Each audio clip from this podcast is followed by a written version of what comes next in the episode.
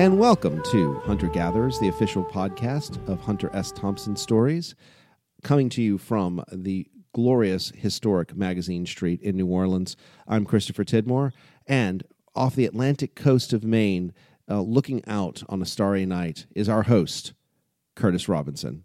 Curtis, what's going on in your neck of the world? Well, it's cold, Christopher. it's uh, we're recording this in January, and uh, the co- even the coast of Maine is cold tonight. How how are things in, in the Big Easy? It is a balmy 35 degrees, which by New Orleans standards is rather rather cold. It, it what what people what people don't realize is it's going to be below freezing tonight. Is New Orleans actually gets below freezing for a couple of weeks a year because we're basically an island and we're surrounded by water on four uh, on all four sides, and it's well, it was it was an opportunity in the few times that Hunter was here the, to to find a pretty good bar downtown and make sure he could drink the cold away, which he did quite well. Yes, yes, yes, that's true. You know, as I as I've mentioned before, the last time uh, I saw Hunter, I always say this. I say last time I saw Hunter alive, which you know, someone would say, "Well, tell us more about seeing him when he's dead." But uh, the last time I saw Hunter was in New Orleans, of course, and and we drank. We we did uh, find a few bars. And I can honestly, honestly say, to try to uplift us in, in, this cold day, we have a special guest who might be in a place a little warmer than we. Yeah, let's not even ask him. Uh, today, today's guest, I'm going to ask him to to help me pronounce his last name. Is uh, universally known as Trey, and uh, it's not like he's not coached me on this before. But Trey, is it Tupper Luck? Turpeluck, Trey Turpeluck. Trey Turpeluck. Trey is founder and president of Yo Productions in Los Angeles. And I got to know Trey in the Hunter Thompson perspective because he is a co producer on Fear and Loathing in Aspen. Newcomers, we have several postings about Fear and Loathing in Aspen. It is the movie about Hunter's run for sheriff of Pitkin County. That sort of, uh, if you want to know about Hunter and politics, it's a great way to do it. I love the film. I, I can't tell you. I mean, if you're a fan, go do it. And Trey, uh, welcome. Together is where we uh, we sit around and tell Hunter Thompson stories. Well, thank you for the kind words, and I'm definitely in the right spot. You know, it's funny. It's it's really great that we met. Um, how we met through the film because I actually got a couple emails this morning. It's just crazy thinking how far this thing has come. I got a couple emails this morning that were actually the number four film on Starz right now, and it's just going back. I I don't know if I thought that that would have happened, honestly.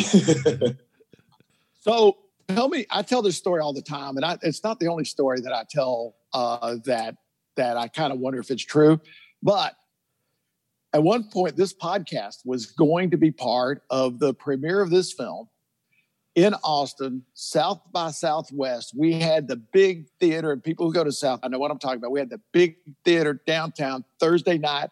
We were rock and roll and COVID.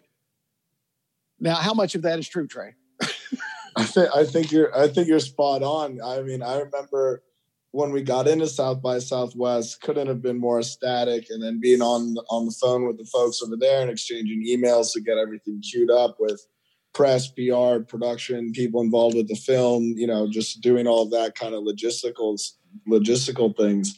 And then you know the world gets hit with COVID, and South by Southwest effectively shuts down and just does uh, the virtual market, which we didn't participate in. But I can tell you, like that was so excited for all the things going down on, at South by. Besides besides the film, the music, there's a lot of stuff like I wanted to see in the film space, but also just to just kind of have a glass of whiskey and celebrate with everyone in unison. You know, and have a have a cheers premiere would have been really great. But you know, we got to so do it in LA, which was which was just as fun. I'm not going to lie. I do not think that was just as fun. That, I, yeah, I, don't. I don't. I don't think so. I don't. I don't think so because they hit us with the mask mandate three days before, and well, we'll leave it at that. I will say, uh, tell us your hunter story. How how does a guy? I mean, you're, I, and forgive me if I'm wrong, but I I would put you mid twenties, which in my case, by the way, goes to twenty nine. Yeah. So, so I'd say uh, so. So how did how did how did you end up? And I should say for for listeners, I, I came to the movie after production. I was not part of it uh, in any way, but that's sort of how I got the link into Rhino Films. So tell me how how did you come to be uh, a co-producer of Fear and Loathing in Aspen? So how I came to the move, how I came to Hunter started in college, like for most people, when I started to really take a turn into literature, and Hunter was pretty foundational and important, you know, gate gateway um, to the to that whole world where, you know, he kind of unleashed a a writing style that I wasn't I wasn't privy to, and I didn't know what you know that savage that savage ruthless journalism. I didn't know that was out there, and that just kind of tricked me and got me turning pages for the first time like I never had been before, like it, like a lot of people have. So in that regards, my story isn't too different from from a lot of people.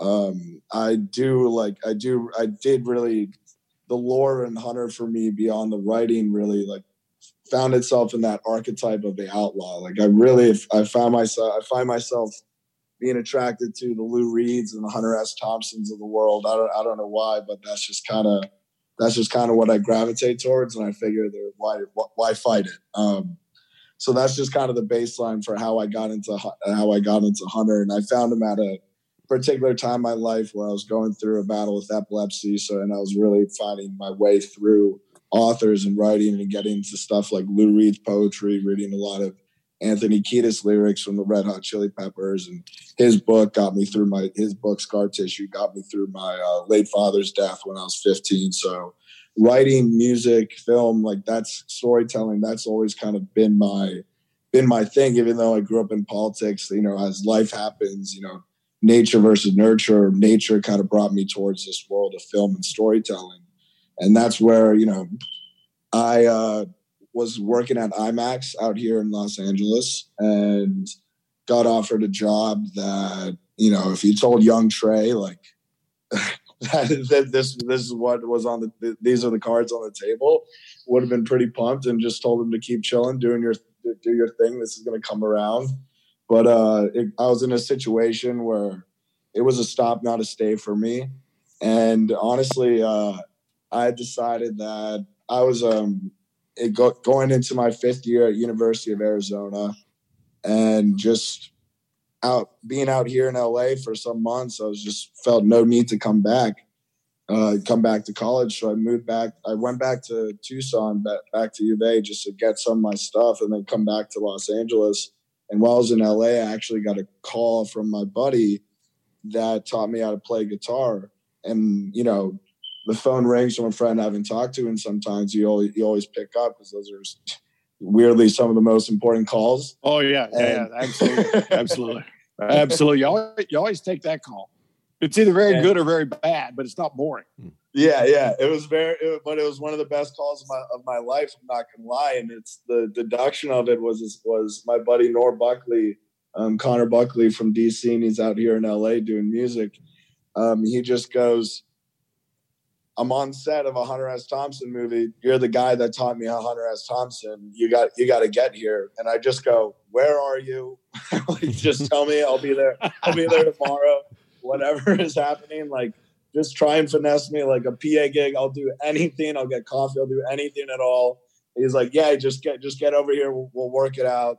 Next day, so next day I fly from Tucson to Denver. Never been to Colorado before I fly from Tucson to Denver, Denver to Durango, and then I mean, yeah, uh, yeah, Tucson to Denver, Denver Durango, then Durango took a two-hour drive to Silverton, Colorado, which is kind of in the southwest corner, kind of close to where um, all the the southwest regional states meet up.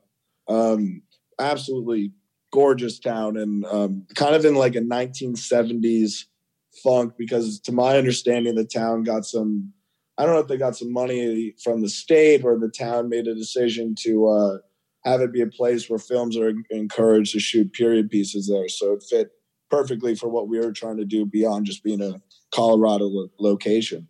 Um, That's a great. It's a great stand-in. I mean, uh, uh, that whole part of the of, of the mountains is uh, is amazing. Uh, uh, you know, Hunter was an Ayn Rand fan, Christopher, am I pronouncing Ayn Rand correctly? Ayn Rand, yeah. It, it, it, you you almost have to alliterate it, but yes, very much so. Yeah, yes, yes. So, so, so uh, people don't realize this, but Ouray, uh, which is right across the mountain, it's I guess it's 20 miles from there, is uh, Galt Gulch. That's what she based Galt Gulch on. She used to stay there, and that's what Galt Gulch is. So that that whole area is uh, is really uh, interesting and, and uh, very very creative. So, so so you go there. Silverton's Silverton's a great place, man. It is the last. It's one of the last of the great mountain towns. So you go there. The, the, the, so you go there with your friend to like, you know, I'll go get coffee, but then you end up a co-producer. Yeah, so I went I went totally solo and I kind of just show up. I just show up onto onto the set to the address that he gave me. I booked a hotel like on one of the there's only like one or two hotels that, to stay at I got one of I got one of the rooms there.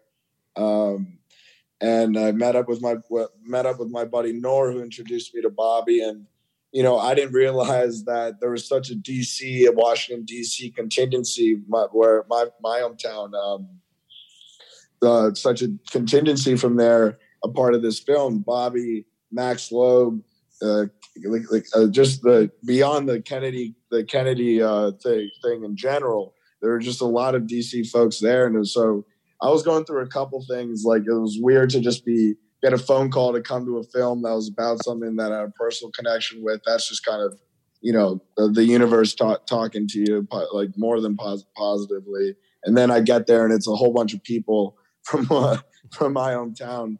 Um, and Bobby was just like, ah, just you know, don't just PA help out as you want, but just stand in as an extra, and maybe we can work you in and find a line for you. So I was just there, just helping out as much as possible. Ended up doing a bunch of extra work and trying to, uh, you know, not uh, not squander the opportunity. Because I remember when I was on the flight out there, just think, like thinking how to approach this. Um, and I think like Cur- Curtis, you'll agree with me that uh, most people, when you hear a Hunter S. Thompson movie is happening, like you know, for the uh, for lack of a better, very much lack of a better word, the purists out there, um, the last thing you want to see is have uh, Hunter be cartoonified or over acidified or all like you know just that you don't want the wrong you don't want to you know, there's some things you don't want to go too far and you want it to be have the most authentic representation um, possible. And i was just that was kind of my mo i was gonna whatever i do you know beyond just getting coffees like i like i anticipated and i very much did um, i was just trying to be there to serve to serve hunter the most and like kind of tell the truth and protect protect the film from some some of what the culture has brought to it unfortunately Well, I have to Yeah, say, yeah, yeah. I mean, I gotta, Everybody does that. yeah, well, I Go gotta ahead, say, it's, it's a Sorry. bit. Your experience on the film is a bit like showing up at the Microsoft campus as an intern, and in about two weeks becoming the replacement for Steve Ballmer. I mean, it it, it it really is kind of it. It says something about your interpretive skill of Hunter and his legacy. Yeah, I- and, and we should say we should we should jump in here and say that Bobby, who we refer to as Bobby, uh, is Robert Kennedy III, the grandson of the uh, uh, Attorney General of the United States, and um, and actually, you know, a pretty a pretty good guy. Bobby Bobby's Bobby's really fantastic and he did a great he did a great job with this film. I mean, he wrote and directed a, a, a successful a real a real feature film and uh, what I think is going to be you know uh, a, a cult a cult following uh, a, a film with a cult following at its very at its very least. It's he really deserves he deserves all the props and I got to give him all the credit for the world for just giving me uh, an opportunity and beyond you know I was in the fortunate position where after the movie, because Bobby and guys like Max Loeb and Stephen Nemeth, um, not only were willing to have a conversation with me, like while we were on set, while we were, we all live in Los Angeles, so I was able to just kind of stay stay in the loop and help, just continue to help out because my my my whole thing after after leaving leaving the set because I was only there for so long was just how how I'll do let me do all the stuff that no one wants to do. Like let me just get let me just get in. I'll help with the social media that I know people probably don't understand. I know I'll help out with this. I'll help out with that. I'll be the guy that watches and takes takes notes on for every little break of this, every little break and and uh, every little break and screenshot of the film. Like I just was on a page to help out because uh, I I not only did I need the opportunity, I was at the same time, you know, have my own ambitions of building the production company that I built out now. And this was just a really fantastic launching pad for everything. So I was trying to make, uh, you know, to speak selfishly, get get the most out of it. So, so I'm curious. Uh, when you were in college, you you, you uh, and I love that you said that's when you you you you came to to know Hunter. Uh, and you're you're one of the people we have on that have Hunter stories. It's not like who who didn't meet Hunter, of course, but but they have their own Hunter stories. So so what were the first books? What did you read first? So this is where I'm a hop skip away from the norm because I feel like everyone answers that with Fear and Loathing in Vegas, you know, um, or or Hell's Angels. But for me, it was uh, the campaign trail. So I had seen that would be that would be that, that, that would be campaign trail seventy two. Yeah, yeah, and and which is fifty years old this year. Yeah, so that's why like one of the like going back to kind of the outlaw thing and you know set and kind of with the style that we love Hunter for the the, the style of journalism and the style of writing. Um, but you know just put your if you can put yourself in my shoes for a second you're essentially 20 years old and you're pulling out this book and the opening of the book is talking about going around the beltway the highway you drove uh, you grew up driving around your entire your entire life going to high school going to basketball practice going to whatever it is. And then he's talking about not only he's not not only is it calling the country club that all your friends belong to KKK club he's breaking down politics and like that's true. I was, about, I was actually going to ask you about that. He's calling yeah, he's he, calling he, my he's calling yeah. my hometown the rape cap, capital of the world. Like it was just like this completely different perspective because I grew up I grew up in deep I grew up in like pretty deep pol and pretty deep politics. So I just you know you're kind of like all of us are grown like we are grown to you know we're grown in the uh mold of our parents and then you know we we we we grow out and certain certain strengths weaknesses unfold and we grow yada yada yada life happens you know and thoughts change pathos has changed but um, it was just so crazy to hear like you know this vessel dropped in and giving this unreal take of my my my place and I just it completely had me hooked. Fear and loathing on the campaign trail 72 is my favorite book as well of all of all the hunter canon and you know, Curtis has often observed how that most people that have really started and, and speak about Hunter to this day, not all the Hunter enthusiasts, but people in DC particularly, they don't think of Hunter as this guy who wrote this wonderful book about Las Vegas. They think of Hunter as this great political writer and this insightful political yeah. writer who happens to have written a book about Las Vegas, and it affects it. Yeah how did that experience of you, you for those that don't know you grew up in a deeply political family. Your father was actually a, a u.s ambassador in europe and luxembourg and you grew up around high politics your entire life. So you're reading it as a 20 but you're not the average 20 year old you're, you're somebody from a political family looking at and, and probably knows some of the players that hunter's writing about in the book. Yeah definitely like so, some of the names weren't the first time that I, I that i had heard them for sure and you know, one of the best parts about DC, um, look, looking back, you know, you're, you know, I, am a big fan of, big fan of re- reflection. Um, I'm always a preacher of that. Uh, DC, I was so fortunate to be around very educated people. Um, li- literature is important, but you know, I'm not gonna. There's a reason why I found Hunter later. That's there's a reason why I didn't find him until I was about 2021, and that's because I I was that kid that never did his summer reading. I was that kid that the last thing I ever wanted to do was read a book.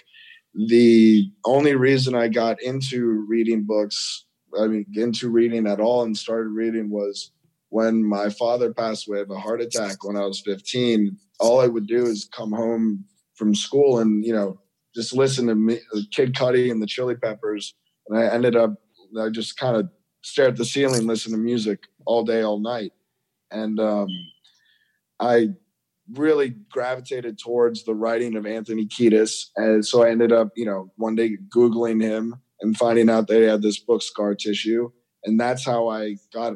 That's how I got into um, that vein. So that wasn't until I was like that wasn't until I was 16 and like kind of while I was reading that book and really that stimulated a lot of creative synapses that I didn't know I had in my brain and really int- introduced like just a whole other you know perspective of life into brought, brought a whole other perspective to life into um, my own being.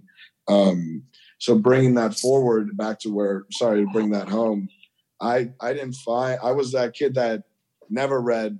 The last thing I ever wanted to do was read Macbeth or anything like that during an English class. Um, so that's why my uh, my passion for Hunter and my the lore that I that what that I have that I have for him that I had for him when I first found him it it it, it is genuine. It's not um I wasn't just trying to like the guy because of you know Johnny Depp being cool or funny in Fear and Loathing in Las Vegas. It was purely a, it was a just pure human discovery on my end. Well, let me let me make. I, I, I immediately want to leap in here. Make make two points. One is no kid has ever wanted to read Macbeth. Uh, a, and and and B, you know, it's uh, it's one of the things that uh, when I first got to know Hunter, one of the things that that we would share probably just between us is uh, and, and, forgive this, but I mean, I'll quote Hunter, the the Dead Daddy Club. Uh, you know, his father died when he was fourteen. When he was 14 mm-hmm. And I, I, were you aware of that? I mean, did you did you see like, oh, well, here's for the record, my not not not till I was not only four. much later. Not not till not till I think uh after the film or during like post production, but yeah, not till later. Oh, that, that, that that's interesting. So it's um, do you see parts of that now when you when you read him? Do you do you see things that you would see that I mean, oh, Hunter and I agreed that that probably right around 15, 16 is as bad as it gets. It's mm. the worst possible time. Uh, he used to tell me I got off easy. My dad died when I was four. I'm like, well, it didn't seem like that at the time, Hunter. but do, do, do you see things that that spark that with you? Uh, I'm not. I'm not sure. I I think um, there is something. You know, I do have friends, and there is a little bit of a weird uh, fraternal, paternal. I don't know what to call it. Uh, uh, kinship um, when you meet someone that has experienced a similar loss, and I think that does happen for um, the, these cases when it uh, with uh, in I mean in similar cases, but I'd say that in the dead in the dead daddy club, and I love that it's called that. That's that's that's hilarious. Um, not, not everyone, not everyone does. I can tell you, not everyone does. that's so funny. I didn't I didn't know that's what it was called. But I'll tell you, like, there's a um, there's a component that uh, there's a DNA component in that club that um, all of us are very fortunate, unfortunate. It depends on if you're an optimist or a realist, I guess. Um, very unfortunate, unfortunate that we've all been through uh, uh, perseverance at such a high. I mean, per- persever- tragedy, I mean, trauma and perseverance at such a high level. Because a death like that is something that ultimately you have to square up with, and it takes it takes time beyond. It takes time after the grieving process to uh, come forward and come out to come out on the other end is is excruciating excruciatingly hard um, and that is no no small feat so that's i believe that perseverance is it's you can't like like passion. You can't you can't buy it. You know, it's it's something that's innate. Trey, you, you said that you learned production in, in, many ways by being on this movie. And now you've become you, you've really formulated one of the foremost production companies in all of LA with Yo. What was the most unexpected Oh, I would that- not. I would not call. I wouldn't I call would. it one of the I would. foremost. I would. I would. well, you know, there, you, you know, uh, uh, is your motto? And I, it, you know, I love, I love company mottos because you can always tell whether is your motto still let's just make cool shit. Yeah, we make cool shit. Yeah, I would say that's a yes. Anyway, uh, what was the most unexpected thing that you learned, you know, working on this film that really kind of still informs the projects you do today?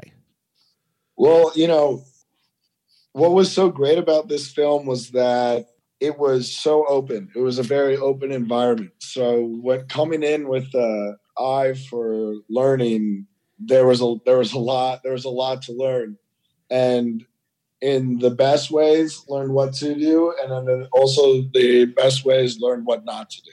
And that's one of the things that comes from being on.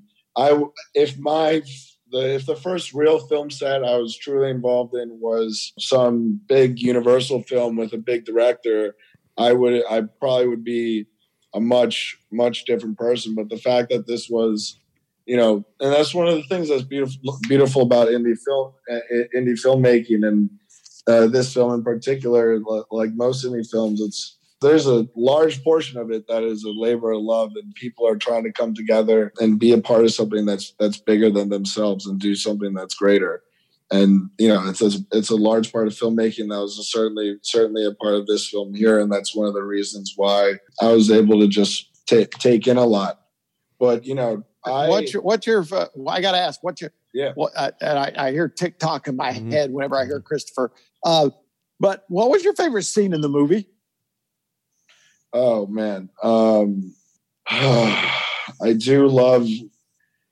I I love I love the shot of the end where he's got he's got the bottle, the shades, uh, coming off the motorcycle. I I love the the shot in the valley. It's just absolutely.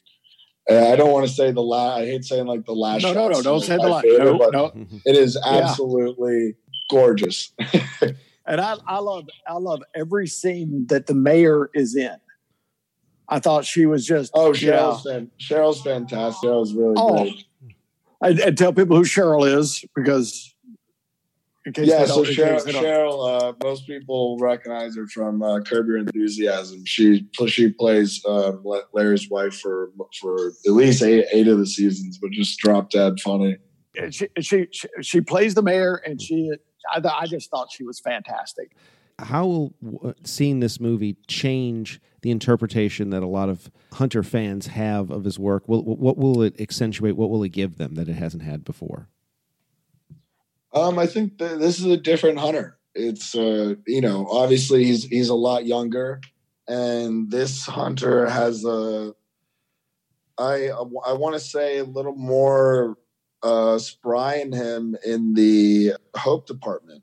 Um, he also has a little more spry in him in the obviously the the patriot patri- patriotic department, but don't watch this thinking it's going to be fear and loathing in las vegas. This is it's a this is a different story. This is third party. This is about different thinking. This is about uh, anti-industrialization. This is about this is about you know the people really being in the people having effect on the government and how that can how that can truly happen and that i can i can keep listening i keep listening keep listening but um, at the end of the day this i'm proud of this film because it's it's truly authentic representation. Well, you should be. You should be. And those of us, those of us who were deeply, deeply concerned about how it, how it would come off. What what I really liked about it was was first off to, to echo some of your thoughts, but also it was like uh, sort of the young, dynamic hunter in a lot of ways, and it's like, uh, and also that that he was the candidate. You know, we used to talk a lot about if you're a candidate, and Christopher has been a candidate. If you're candidates are different. You know the way you'll deal with a lawyer, and lawyers are lawyers. I don't care if you're like the number ten lawyer in a small town uh, in Midwest, or if if you're the top lawyer in New York. Lawyers are kind of like lawyers together. You know, they kind of have that thing where it's like. But if you were a candidate, if it was your name on the ballot, now he ran for sheriff, and he always, I always thought, and, and we used to talk about that, that it makes you different if you've been on the ballot, if you've been the candidate, and and almost like candidate to candidate, it's weird. It's a weird brotherhood because you could. Yeah, I'm never. And Christopher, I can't believe you were. Yeah, I mean, well, let me. I'll put it this way: I was about your age, Trey, when I started reading Hunter Thompson. So I was in, I was in my Okay. late twenties. I was reading it. I was already at that point a pretty decent, seasoned political reporter.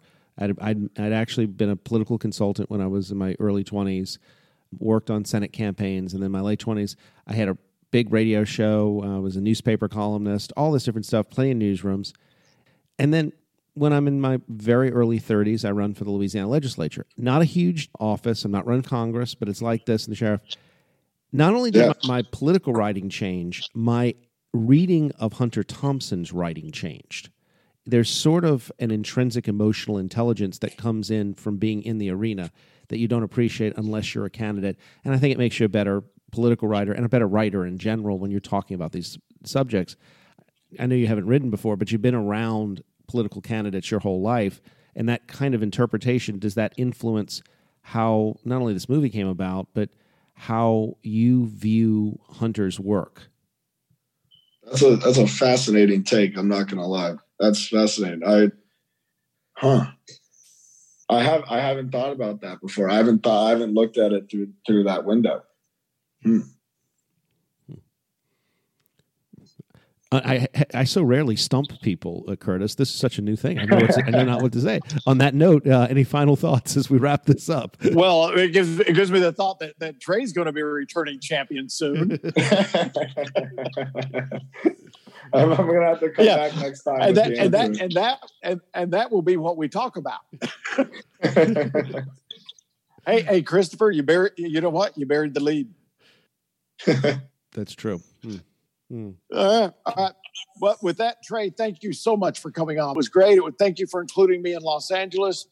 I had great time, and I think I think I might have gone on a bit with Mr. Kennedy about the fact that Hunter's Owl Farm was pretty much a Kennedy safe house for a while, and he really he was he was curious what I meant by that, but I think he knew.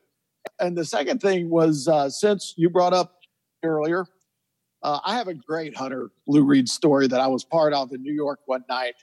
It is told better than I'll ever tell it on uh, on uh, Wayne Ewing Films. Uh, it's called "The Man Who Said No to Lou Reed." Oh, it was a that was an awful night, uh, but Lou Reed. so with that, with that, Christopher, I'll turn it back over to you. Trey, thank you so much.